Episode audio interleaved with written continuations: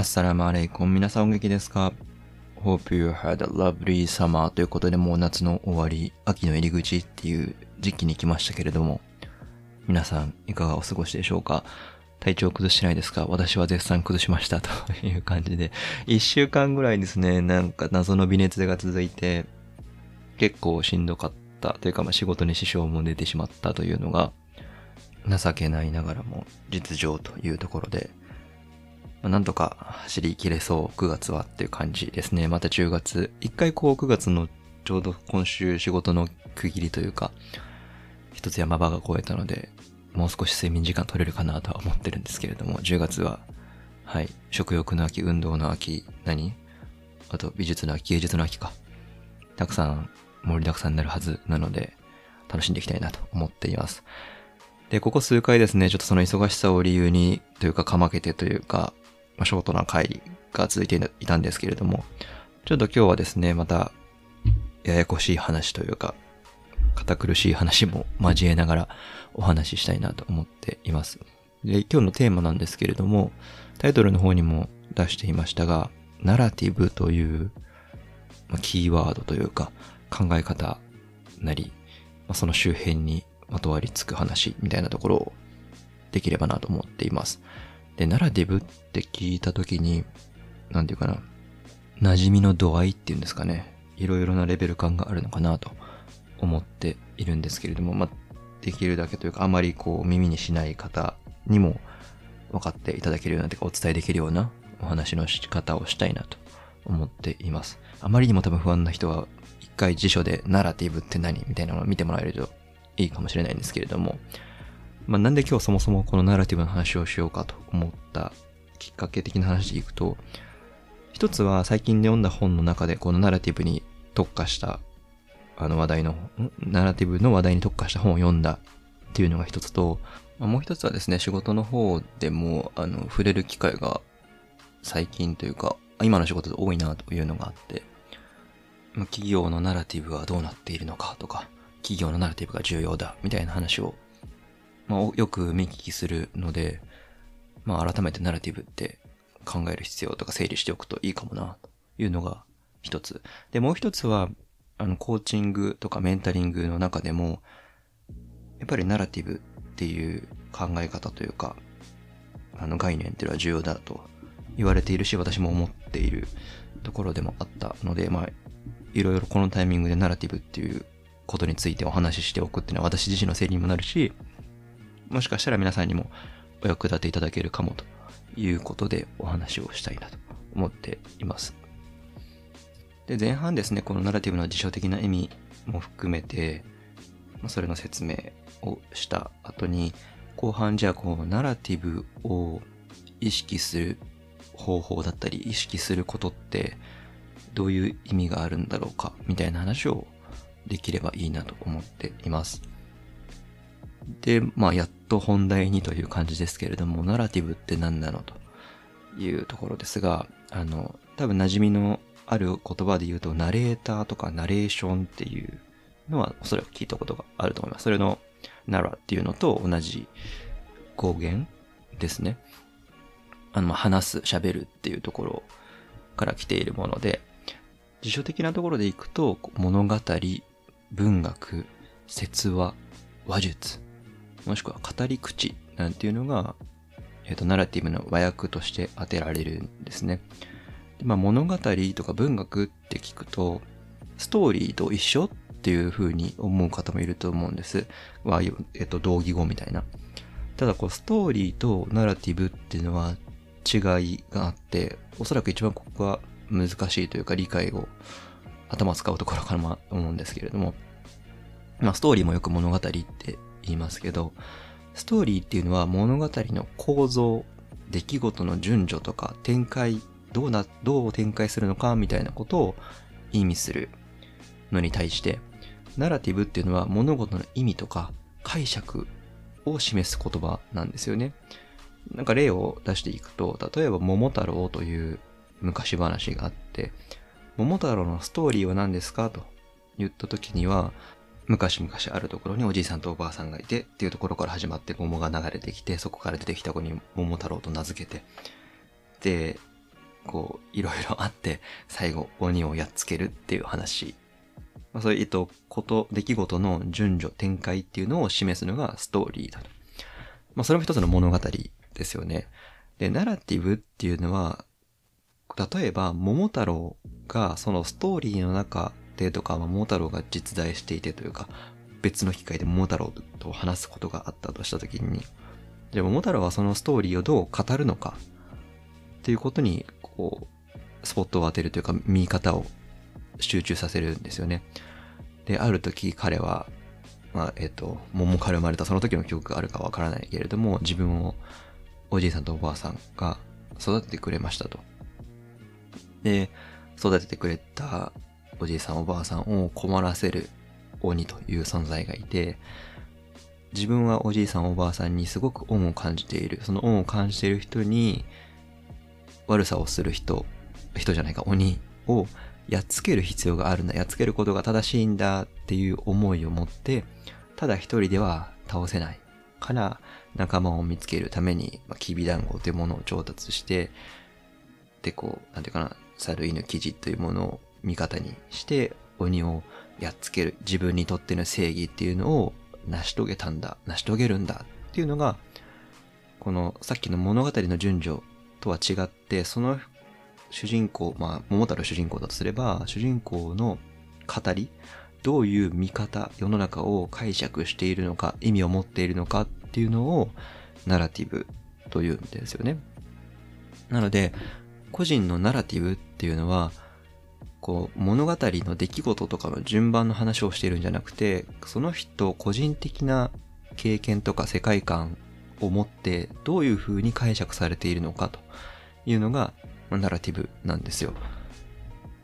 なので今、まあ、桃太郎の話、で桃太郎側のナラティブしか話さなかったですけど、例えば、鬼のナラティブっていうものを見たときに、なんていうかな、我々はというか、一読者、視聴者は悪の存在だと思っているけれども、鬼の言い分って聞いたことないですよね。なんでああいうことをしているのかとか、例えばそれが、何、昔人間にすごく嫌な思いをさせられて、それの復讐のためにやっているんだ。とか、もしくは鬼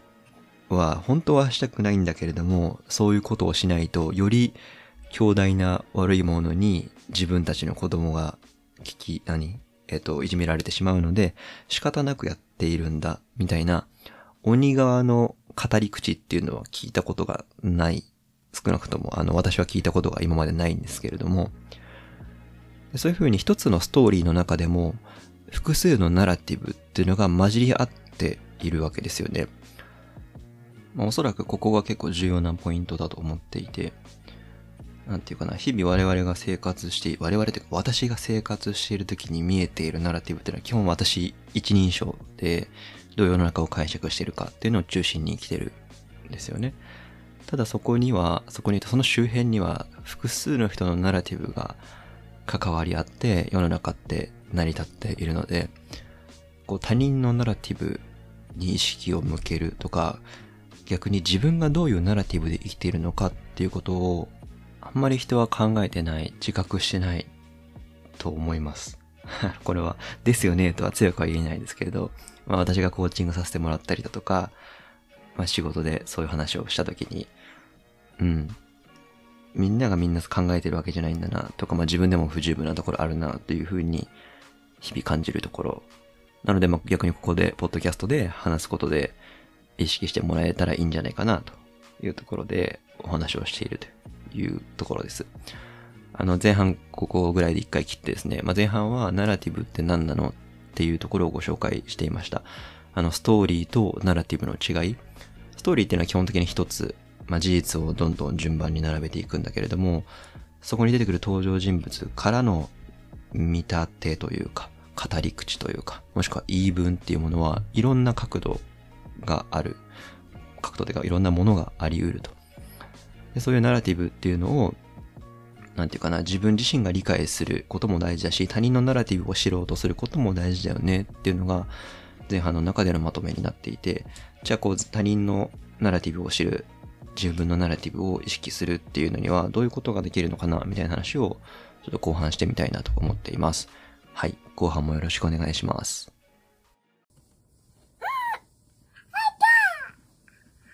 はい。どうぞ。はい。はい、後半もよろしくお願いします。前半ナラティブって何とこうストーリーとナラティブの違いみたいな話をした上で、こう一つのストーリーでもいろんなナラティブってあり得るよねっていう話をしていました。で、後半では、そのま自分のナラティブ、自分がどういうナラティブに生きているかみたいなところをですね、知るとか、もしくは他人のナラティブを知ることの重要性みたいな話を、なんかお伝えしたいなと思っています。で、まずこの自分自身のナラティブを知るっていう話ですけれども、こう、もう一回ナラティブの振り返りというか、意味の話に戻りますけど、まあ、このナラティブ、言い分、語り口っていうのは、本当にいろんなものの影響を受けてるんですよね。自分自身がどういう経験を持っているかとか、まあ、どういう環境で育ったかっていうのも、その経験を持っているかの言い換えもしれない、知れないですし、もしくは自分がどういう文化的背景を持っているか、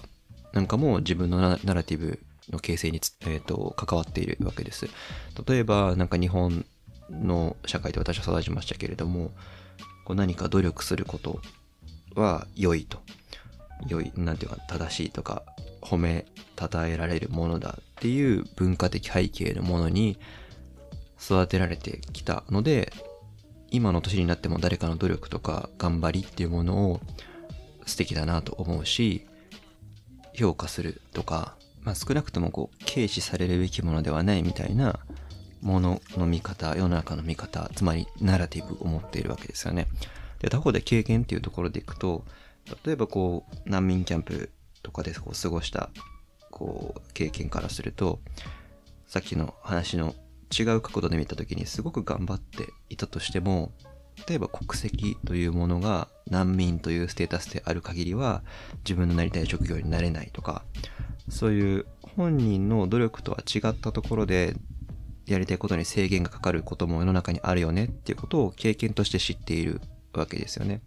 なので今私の世の中を見る、解釈する枠組み、ナラティブとしては、努力としては、あ努力っていうのは重要だし、なんていうかな、軽視されるものではないんだけれども、それ以外の要素っていうのも非常に大きく制限なり、もしくは逆に後押しするような機能を持っているっていうものの見方をしているわけですよ。それさっきの話に戻れば、ナラティブって何っていう時に、経験とか文化的背景によって形成されるっていうところはこういうところです。で、じゃあ自分がどういう世の中をの見方をしているのかって皆さん今私はこう努力をどう捉えるかっていうところに切り出してお話をしてましたけれども皆さんにとってはどうでしょう？例えば努力ってどうなのっていうところとかもしくはなんだろうな男女平等ってどういうふうに考えてますかとか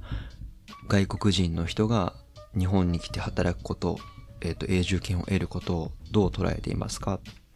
どのような解釈の枠組みで見ていますか？っていうのが、多分皆さん説明する機会ってあんまりないと思うんですよね。なんとなくいいと思う。悪いと思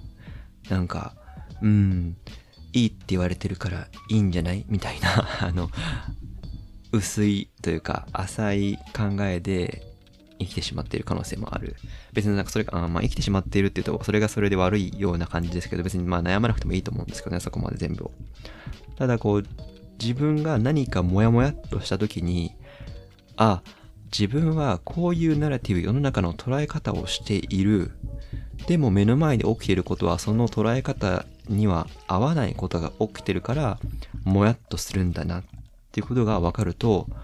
だいぶ気持ちが楽になるはずなんです。またちょっと重ねて私の例になってしまって恐縮なんですけれども、例えば努力っていうものに対するものの見方、さっきと説明をしましたよね。で、目の前でひたすら努力する人が偉い、してない奴は悪いんだ、みたいなこう言説を見た時に触れた時に、私はすごくもやっとするわけです。それは自分のナラティブがそうじゃないって思ってるから、さっき言ったように難民キャンプの経験しかり、いろんなところで見てきたことで、努力以外の要因要素っていうのも重要な意味があるんだっていう捉え方をしているナラティブを持ってるから、目の前に現れた努力こそが全てである。それが全てを左右するのだっていう物事、あの、言い分に私はもやっとしてしまう。まだそれは多分自分のナラティブがどういうナラティブかって理解できているから、もやっとするという心の動きも、落ち着いて受け止められるわけですよね。でも落ち着いて受け入れられるっていうのは自分自身の心の動きだとして、例えばその、なんていうかな、一瞬もやっととかイラッととかした相手と何か仕事をしていかなければいけないみたいな時に、やっぱりずっとそのままではうまくいかないですよね。で、一旦こう自分のナラティブっていうのを置いておいて、他人とか、まあその相手のナラティブに思いを馳せることが大事なんだろうなっていうのは、よくよくよく思うことで、まあそれは本当にいろんな関係性の中であり得ると思うんですよね。家族、パートナーという人でもそうだろうし、友人もそうだし、職場の同僚、上司、部下、もしくはお客さんみたいなところでも、それぞれのものの見方、解釈の仕方、枠組みっていうのは持っていて、ナラティブを持っている。で、どんなに親密な人でも同じずっと経験をしてきたわけではないし、文化的背景も違うだろうし、そうなった時にナラティブが違うっていうのはごくごく自然なことなんですよね。で、なので自分のナラティブは一旦置いておいて、この人はどういう枠組みで生きているんだろう、どういう枠組みで物事を見ているんだろうっていうことに、まずはあの、思いを馳せるというか、観察することがすごい重要だろうなと思って、なんかこの一瞬のポーズ、止まるっていうことが、なんだかな、オンラインになったとか、SNS が発達した中で少し弱まってる気もするんですよね。相手のことをもう少し分かってみようとか。何、何を思ってこの人はこういうふうに考えてるんだろうっていうことの反応がね、ちょっと弱ってるのかもしれない。まあ自分自身でも思うんですよね。それは見えてきた SNS のポストでもそうですし、ポンと出てきたものに自分のナラティブをポンとぶつけて、あ、この人の言ってることおかしいわ。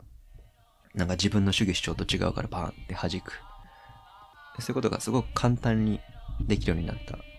でも SNS がないとか、まあ、もう少し話すとか、長い文章を読むっていう時には、その前後の文脈とか、どうしてこの人はこういうことを思うんだろうみたいなことを、まあ、自然に情報として受け取っていたんだけれども、今はそこがこうないがしろになって、極端なメッセージだけが浮いてくるから、より極端な反応が出やすいのかなと思っていますと。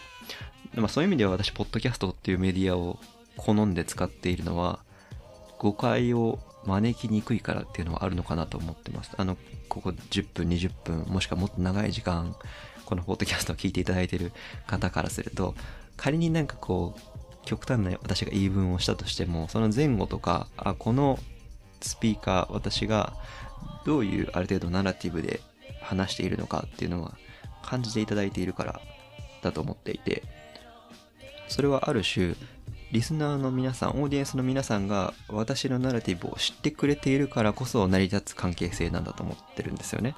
まあ、それはポッドキャストというメディアの特徴だと思うんですけど、まあそれがこう仕事とか文脈、そういう文脈になった時に、例えばメール一通のやり取り、なんていうか、ある部署の人とメールをしていて、であくまでメールだけでやり取りだと、相手の言い分、ナラティブっていうのはわからない。その個人もそうだし、その例えば部署が言いたがってる言い分っていうのも、汲み取れないんだけれども、いざこう、より観察するとか、対話するとか、長い時間その人と、その部署と時間を過ごしていると、あ、どうしてこの人たちはこういう考え方をするんだろうか、みたいな、先方、相手方のナラティブを理解する機会、チャンスっていうのはどんどん増えるわけですね。それがわかるからこそ理解できる。まあ、場合によっては折衷案を提示できるような、こう、今までとは違った関係性を作り上げることができるんですね。相手のナラティブを知るっていうことで。で、なんかこのナラティブをこう溝って例えていて、その読んだ本の中では、ナラティブの違いの話ですね。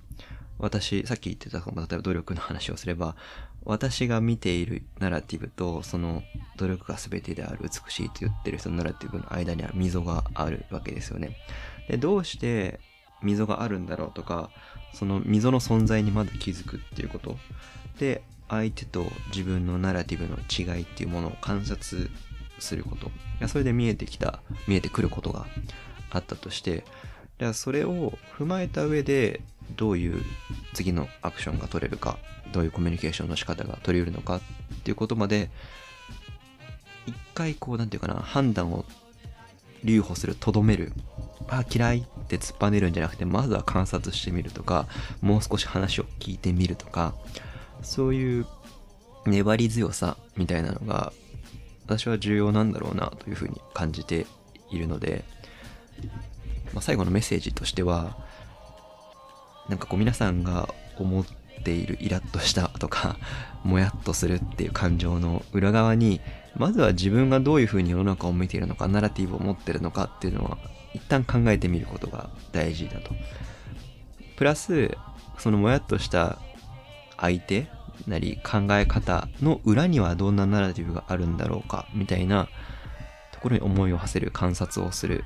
まず知ってみるみたいなことができるようになることが、なんていうかな、少なくとも私が思うより良い生き方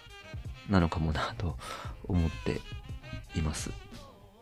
なんかすごく最後はですね、ちょっとおじさんっぽいというか、あるべき論みたいな話になった気もするんですまあ大体そうか、ポッドキャストの話はね。はい。